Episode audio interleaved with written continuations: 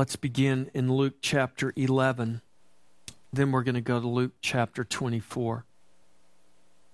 Luke chapter 11, verse 13.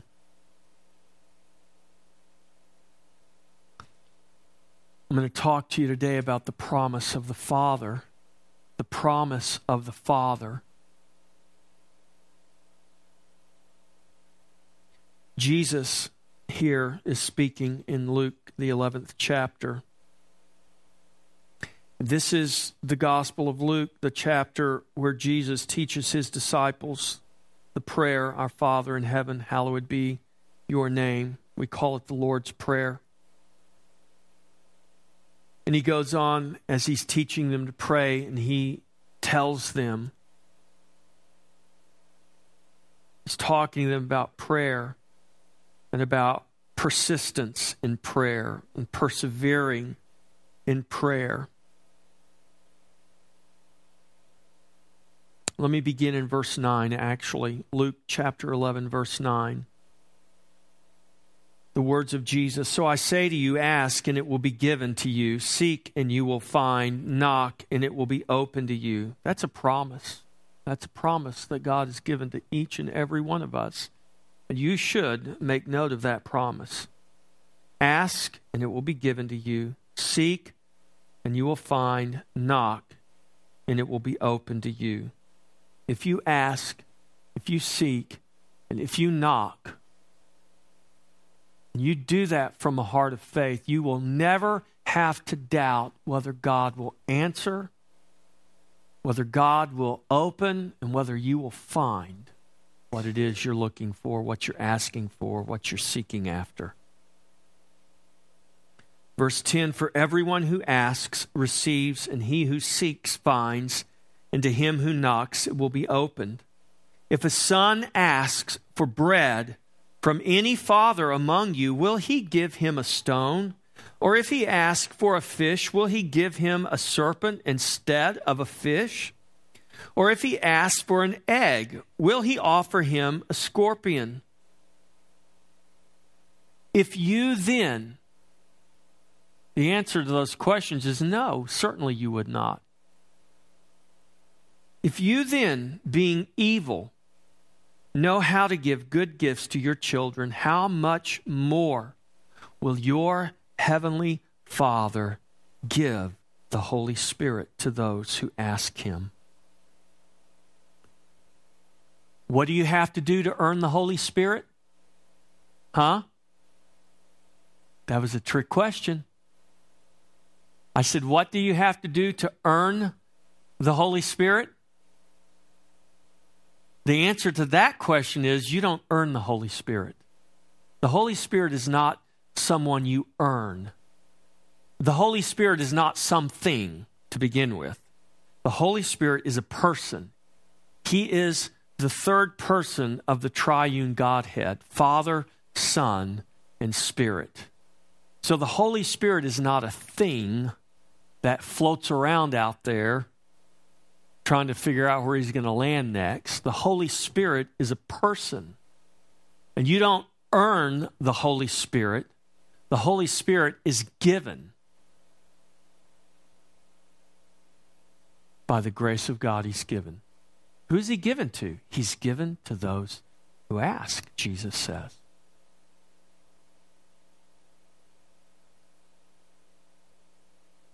Now let's turn over to uh, uh, Luke chapter 24.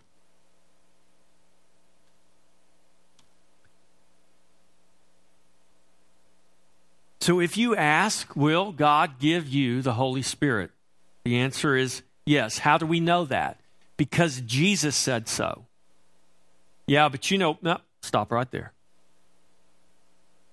I'm going to take what Jesus said, I'm going to take that as truth because I trust Jesus. Yeah, but you know, I had a, no, stop right there. You had a pastor, you had a theologian, you read a book, you heard a sermon that said, but this is how you get the Holy Spirit. No, let's trust what Jesus says, okay? And let's leave it at that. Let's trust what His Word says. And I think His Word will confirm that what Jesus said right there is the truth. So let's come over to Luke chapter 24.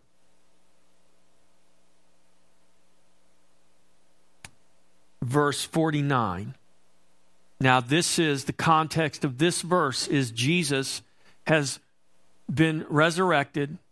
He has appeared to his disciples, and he is now getting ready to ascend to the Father. So Jesus walked the earth for 40 days after his resurrection. Paul chronicles in, uh, in his epistle to the Corinthians, I believe it is, he chronicles all that all those who saw Jesus. He was witnessed by over 500 people at one time. He's witnessed uh, more than once by his disciples, by various groups of his disciples. He walked the earth for 40 days after his resurrection. So, what we're getting ready to read, the last recorded words of Jesus in Luke's gospel, Jesus says this just before he ascends to the Father. And this is what he says to his disciples. He says, Behold, I send the promise of my Father upon you. But tarry, that word tarry means wait, but wait in the city of Jerusalem until you are endued with power from on high. So Jesus says, He commissions them Go preach the gospel, but before you do that, go and wait for the promise of the Father. Wait in Jerusalem to be endued with power from on high. Behold, I send the promise of my Father upon you, but tarry in the city of Jerusalem until you are endued with power from on high. Now let's turn over to the book of Acts chapter 1. By the way, the book of Acts was also written by Luke. So Luke is the author of the Gospel of Luke. Luke is also the author of the book of Acts. It tells us that in the beginning here of the book of Acts. So Luke is writing now in his account that we call the Acts of the Apostles. Let's in the very beginning, let's pick it up in verse 4, Acts chapter 1, verse 4. It says, In being assembled together with them, he commanded them not to depart from Jerusalem, but to wait for the promise of the Father, which he said, You have heard from me. Luke is recounting in the book of Acts what we just read in the Gospel of Luke. Now, he's quoting Jesus. For John, just as what Jesus says, for John truly baptized with water, but you shall be baptized with the Holy Spirit not many days from now. Therefore, when you when they had come together, they asked him, saying, Lord, will you at this time restore the kingdom to Israel? And he said to them, It is not for you to know such times or seasons which the Father has put in his own authority but you shall receive power when the Holy Spirit has come upon you, and you shall be witnesses to me in Jerusalem, in all Judea and Samaria, and to the ends of the earth. The Holy Spirit is the promise of the Father, and it is the promise of power to be witnesses to Jesus. Jesus is very specific here with his disciples. He said, in Judea, in all in Jerusalem, in all Judea, Samaria, and to the ends of the earth.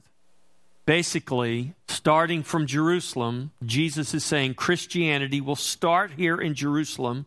You're going to be a witness in Jerusalem, but it's going to spread where? To the borders of Israel? No, to the ends of the earth.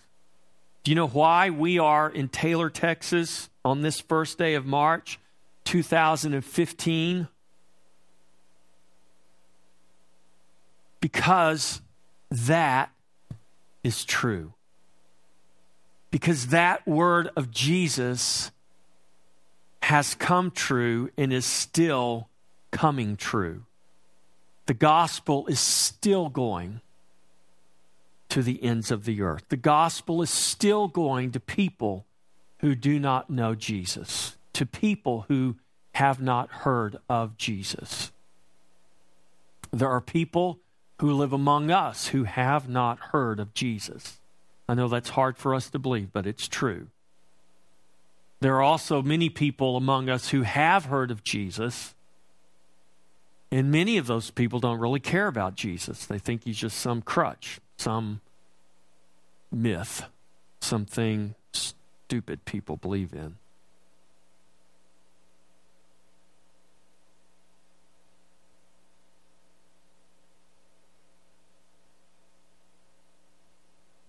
But we, who are we? Now, I'm going to talk to you today as if you are a believer. I don't know whether you truly are a believer, but I'm going to talk to you like a believer. I'm going to encourage you like a believer. And if you're not a believer, in that encouragement, as I talk to you as a believer and encourage you as a believer, I want you to hear what it means to be a believer what your responsibility is as a believer. And if you're not a believer, I want you to pray and to ask God to give you His Holy Spirit. Because when God gives you His Holy Spirit, He gives you His Holy Spirit because you have trusted in Him. To be a believer means you have received His Spirit. Are you hearing what I'm saying?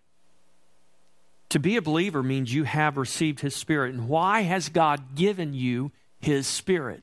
Jesus tells us right here that you would have power to be witnesses. Witnesses to me in Jerusalem, in all Judea, in all Samaria, and to the ends of the earth. That means in Taylor, Texas. That means in Williamson County. That means wherever you go. Jesus wants you to have power to be a witness to him. Amen, brother. Now, let's go to Acts chapter 4. And I'm going to read to you the last verses. I read this to you last week, but I'm going to read it to you again. I'm going to read actually just verses 31 through 35. Acts chapter 4, verse 31 through 35. Oh, by the way, I'm sorry, I skipped Acts chapter 2. When the day of Pentecost had fully come, Acts chapter 2, verse 1, God poured out his Spirit on all flesh.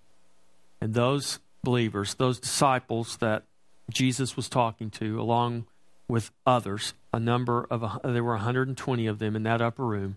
The Spirit of God fell on them. They were filled with the Spirit. They came down from the upper room. Peter preached a sermon. 3,000 people were saved.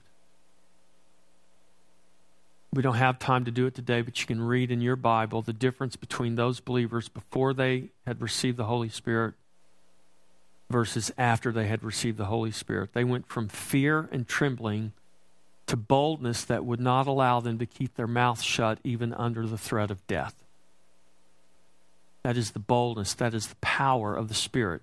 So, here in Acts chapter 4, verse 31, this is what's happened. They've just been threatened, forbid to speak the name of Jesus, threatened with punishment. They come back rejoicing. They come back and they pray. And it says in verse 31 And when they had prayed, the place where they were assembled together was shaken, and they were all filled with the Holy Spirit, and they spoke the word of God with boldness. Now the multitude of those who believed were of one heart, of one mind. Neither had did anyone say anything that he possessed was his own, but they had all things in common. And with great power the apostles gave witness to the resurrection of the Lord Jesus, and great grace was upon them all nor was there anyone among them who lacked. For all who were possessors of lands and houses sold them, and they brought the proceeds of those things that were sold and laid them at the apostles' feet, and they distributed to each as anyone had need. So when they had prayed, they were all filled. Now, we often get hung up on a lot of uh, extracurricular things. We get hung up on, well, did they speak in tongues? And did they do this? And did they do that? Listen, the most important thing that we need to get, if we're going to get hung up on something, let's get hung up on this. Let's get hung up on whether we are being witnesses for Jesus or not. Because, listen, I, I, I, um, I was known for many years, people would have considered me Pentecostal. I would have said I was Pentecostal. There's people that still won't come to this church today because they think we're Pentecostal.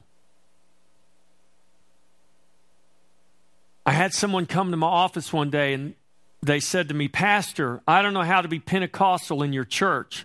My response to them is, Why do you want to be Pentecostal? Why don't you just be a follower of Jesus? Because Jesus never called us. You'll never find in the Bible anywhere where Jesus calls us to be Pentecostal. He, it, you'll never see that anywhere. That is a word that men have put on other men. That's a word that was labeled for a movement. But what you will find is that Jesus has called all of his followers to be what? To be witnesses to him. And he said specifically, I have given you the Holy Spirit, not so that you can speak in tongues, not so you can show off your gifts. He said, I've given you the Holy Spirit so that you would have power to do what? To be witnesses. So that you would have power to be witness. Man, I'm not even going to come close finishing my sermon today. Man, what should I do? Well, we'll just keep going. That's what we'll do. Jesus promised the Spirit so that we would have power to be witnesses. What does it mean to be a witness? Well, remember, we looked at five things that marked these spirit filled believers boldness. They prayed specifically, God, give us boldness that we may speak your word with boldness. Now, I'm going to ask you some questions. I want you to think about the answer in your own heart and your own mind. These are questions I think about in my own heart and my own mind. So here's the first question that comes to my mind. So I'm just going to I'm just going to talk out loud from my mind. Okay, you listen to me. Here's the question that comes to my mind. When is the last time you prayed earnestly, fervently for boldness that you would be able to speak God's word with boldness? Let me put that in just the real common way of saying this. When was the last time you were desperate to speak God's word with boldness? I mean, we get desperate to pray all kinds of things. We are desperate for all kinds of things, but how often are we desperate that we can speak God's word with boldness to be a powerful witness to Him? I don't know. We should pray that sometime. We should make that a habit, I think. And when they were filled with the Spirit, they spoke His word with boldness. Here's another thing unity. When they were filled with the Spirit, they were of one heart and of one soul.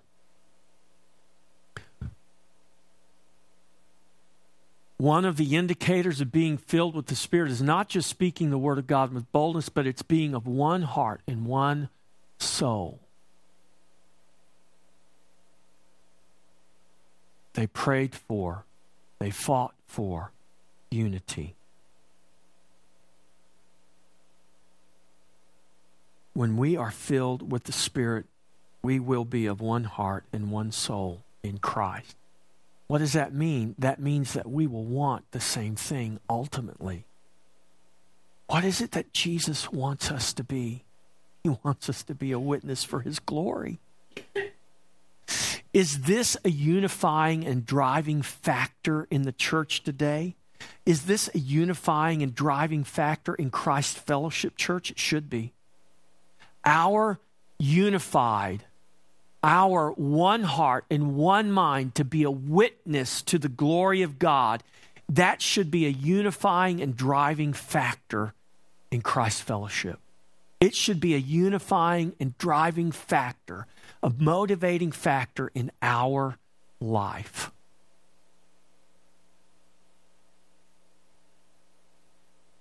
Above and beyond a lot of other things.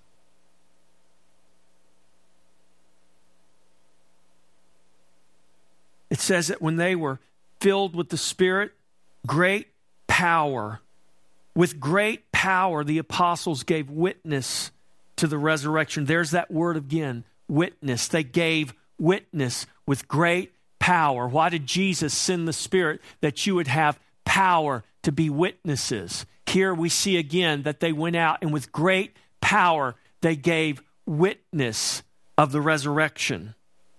With great power they gave witness.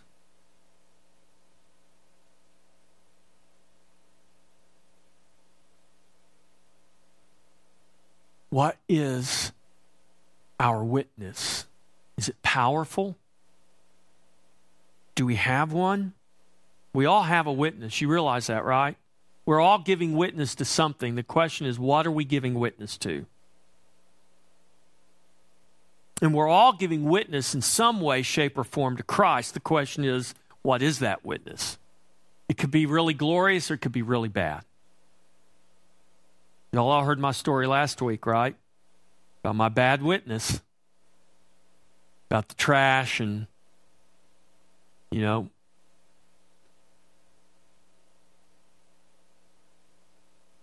But we need to think about what is our life constantly giving witness to? When we're not thinking about it, what's our life giving witness to? When we do the things that are just our normal every day, what are we giving witness to? Getting up this morning and coming here, you gave witness. Whether you know it or not, people in the community, people around you, people in your life, whether you know them by name or not, somehow you gave witness by just coming to the house of the Lord to worship with the saints of God and give glory to Jesus. You made a statement about something concerning your life and your witness. Don't minimize don't minimize any form or any level of witness God has given you to glorify his name. Don't minimize it. Great power they gave witness to the resurrection. And great grace was upon them all. Remember, grace is not just the unmerited favor of God, but grace is the power and the ability to walk in His will. Jacob walked with a limp, but he walked with a limp through the power and the ability that God gave him through his grace. It's okay to walk with a limp. It's okay to bear the mark of God. It's okay to bear the mark that you've wrestled with God, that you've been with God. It's okay to be marked by God, even if it means you walk with a limp. But you walk with that limp and you proudly give witness that it is the power of God, it is the grace of God that gave you that limp and that enables you to continue walking on and giving witness to God's grace and God's mercy. And then provision. Their provision. The provision that came through the obedience of God's people. So our witness is given in the love the boldness, the unity, the power, the grace, and the generosity demonstrated through our lives as followers of Jesus. as we are filled with the Holy Spirit. Remember, what does it mean to be filled with the Holy Spirit? Don't make this more than it is. Don't make this more complicated.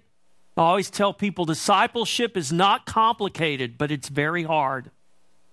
It's not complicated, it's just hard. It's like digging a hole. Digging a hole in your yard is not complicated, it's just hard work, right? If you're going to go out and plant a tree or plant a post hole, you got to dig a hole. It's just hard work unless you have a tractor, okay? It makes it easier. God gives us tools that makes our hard work easier, but it's still hard work. Discipleship's not complicated, it's just hard. Being a witness for Jesus is not complicated, but sometimes it is difficult. To be filled with the Spirit means to live your life ruled by, governed by, controlled by the Spirit. That you don't give place to yourself first, but you give place to the Spirit of God. That you surrender your will for His will. That you lay down your life for His life. That you give place to His Spirit and allow His Spirit to govern who you are, what you do, where you go. Now, I'm not saying get like all obsessive and compulsive. God, what color socks do you want me to wear today? No, that's not what I'm talking about. Wear whatever color socks you want. Mismatch them if you want to. I don't care. God doesn't care either. There's some things we should never have to ask God about. You should never have to ask God, God, I wonder Sunday morning, do you want me to get up and go to church this morning? You don't have to ask God that. The answer is yes. He wants you to come to church. Why? Because it's a witness to his glory. Because it's a witness to the world that the people of God have a reason to come together. They are filled with the Spirit. They are unified with one heart, with one mind, to give witness to one Lord and one Savior, to bring glory to His name. You, there are just some things you don't have to ask about. You don't have to pray about. God, should I steal this money or should I not? No. He's already told us in His Word you shouldn't do that. He's already told us in His Word we should come together. Should I love my wife? She's not very lovable sometimes. She's not in here, I can say that. I'm speaking in generalities. No, love your wife. It doesn't say love her if she's lovable all the time. It says, husbands, love your wife the way Christ has loved the church. How lovable are we to Jesus? Are you always lovable to Jesus? Are you always just desperate for Jesus? I mean, come on, let's get real. How long did you reject Jesus? How long did you ignore Jesus? How long did you live your life with no desire for Jesus whatsoever? How many ways do we send that message still? But yet, God loves us unconditionally. Now, to be filled with the Spirit is not trying to figure out every little thing you should or shouldn't do based on how the Spirit leads you.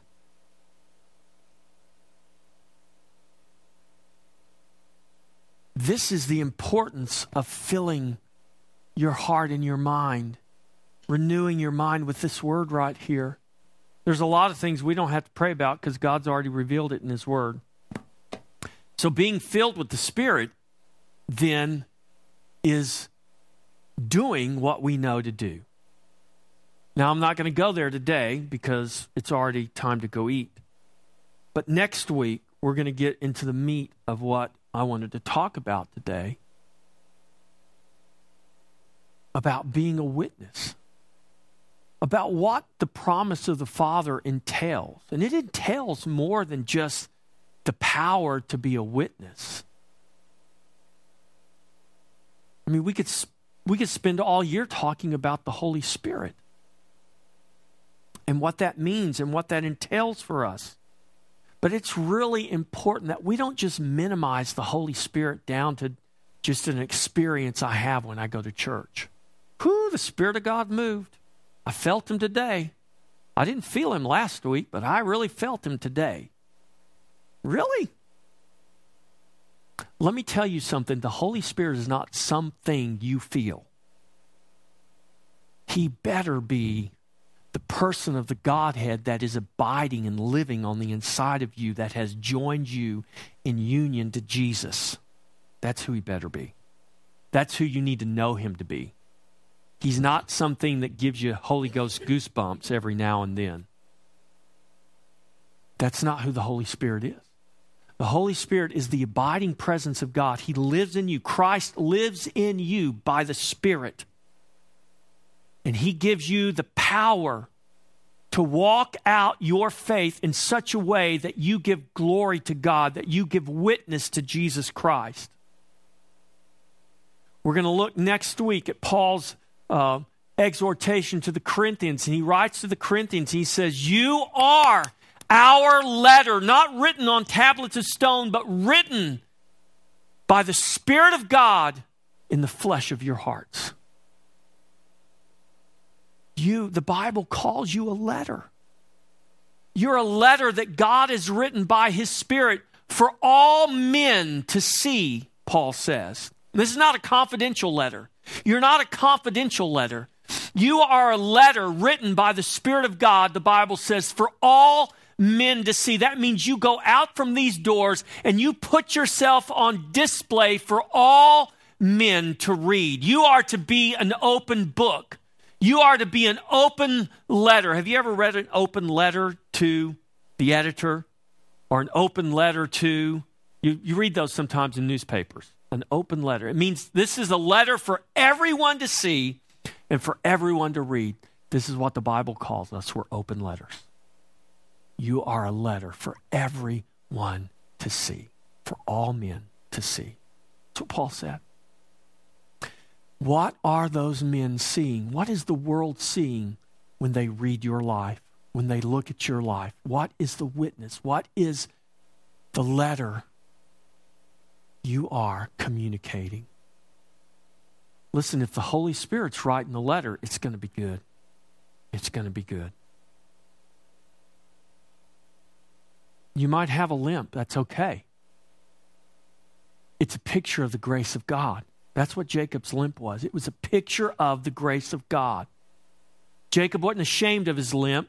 Jacob says, My limp shows that I've been with God. My limp is a witness to God's grace.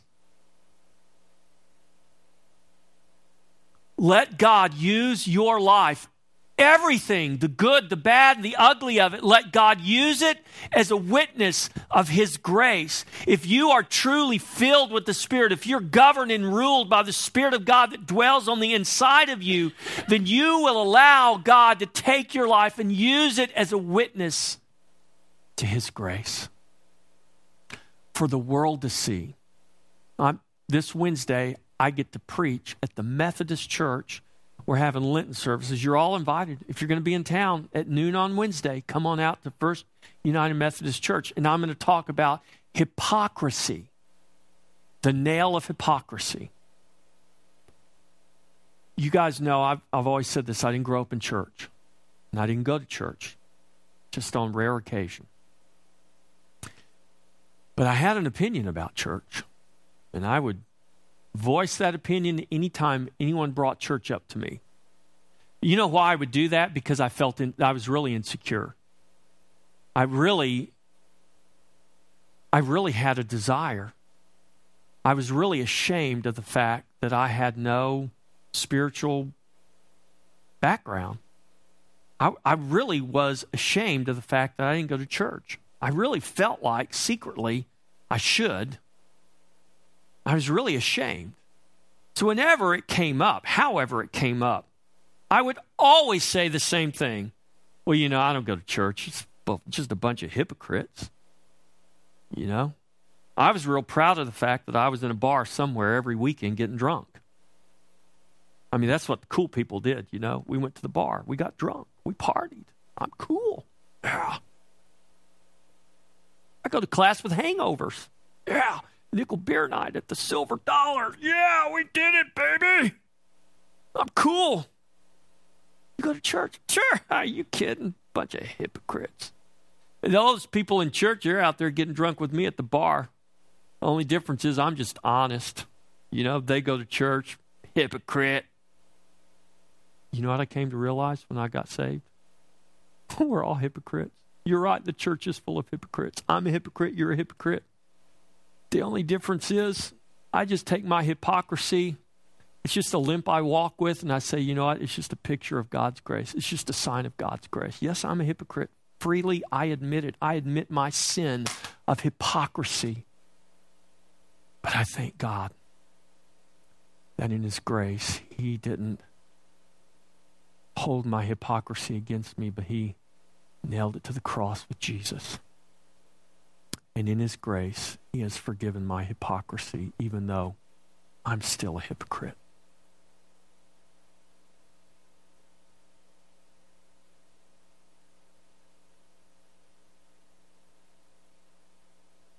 What kind of epistle are you? What is the world reading? Are you a bitter epistle? Are you insecure and bitter, angry, trying to cover it up with coolness? That's what I used to be. Just cover it up with coolness. I was truly a bitter clinger. I'm not now, but I was then. and I didn't even believe the Bible back then. But I do now. And I trust in God's grace. I really do.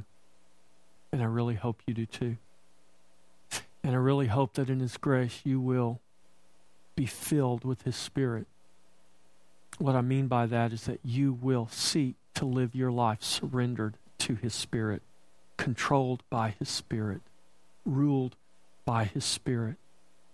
That you won't be ashamed of your limp, but you will proudly proclaim, I got my limp by the grace of God. And it's God's power it's His grace that carries me, that enables me to walk on in life. Let's all stand.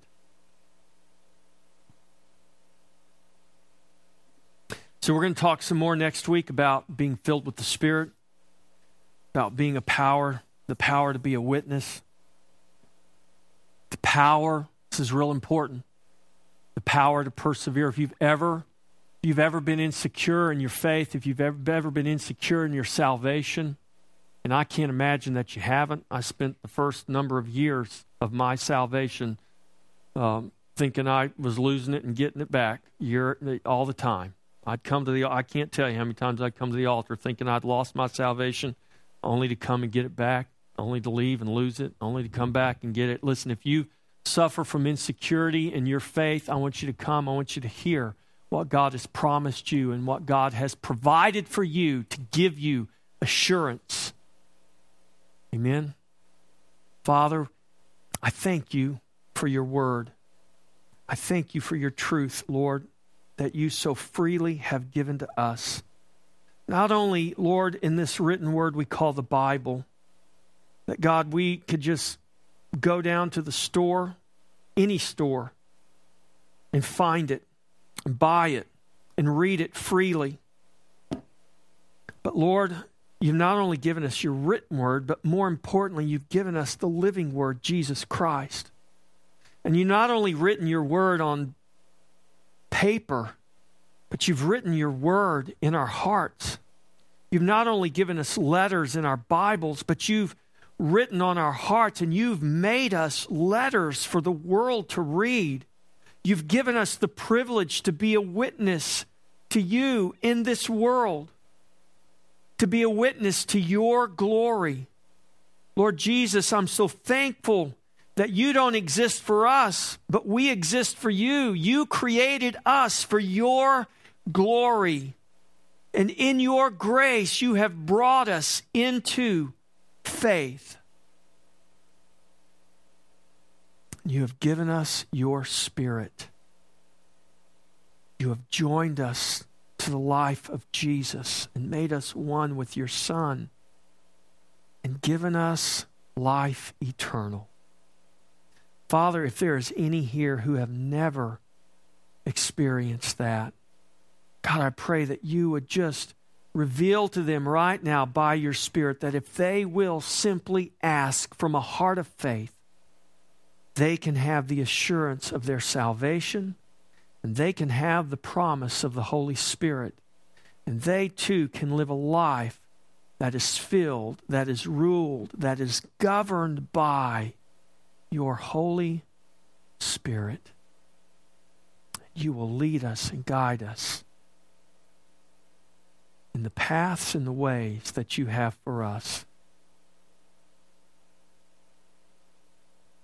It is our privilege, it is our joy, and it is for your glory that these things are true. And we ask this in the name of Jesus. Amen.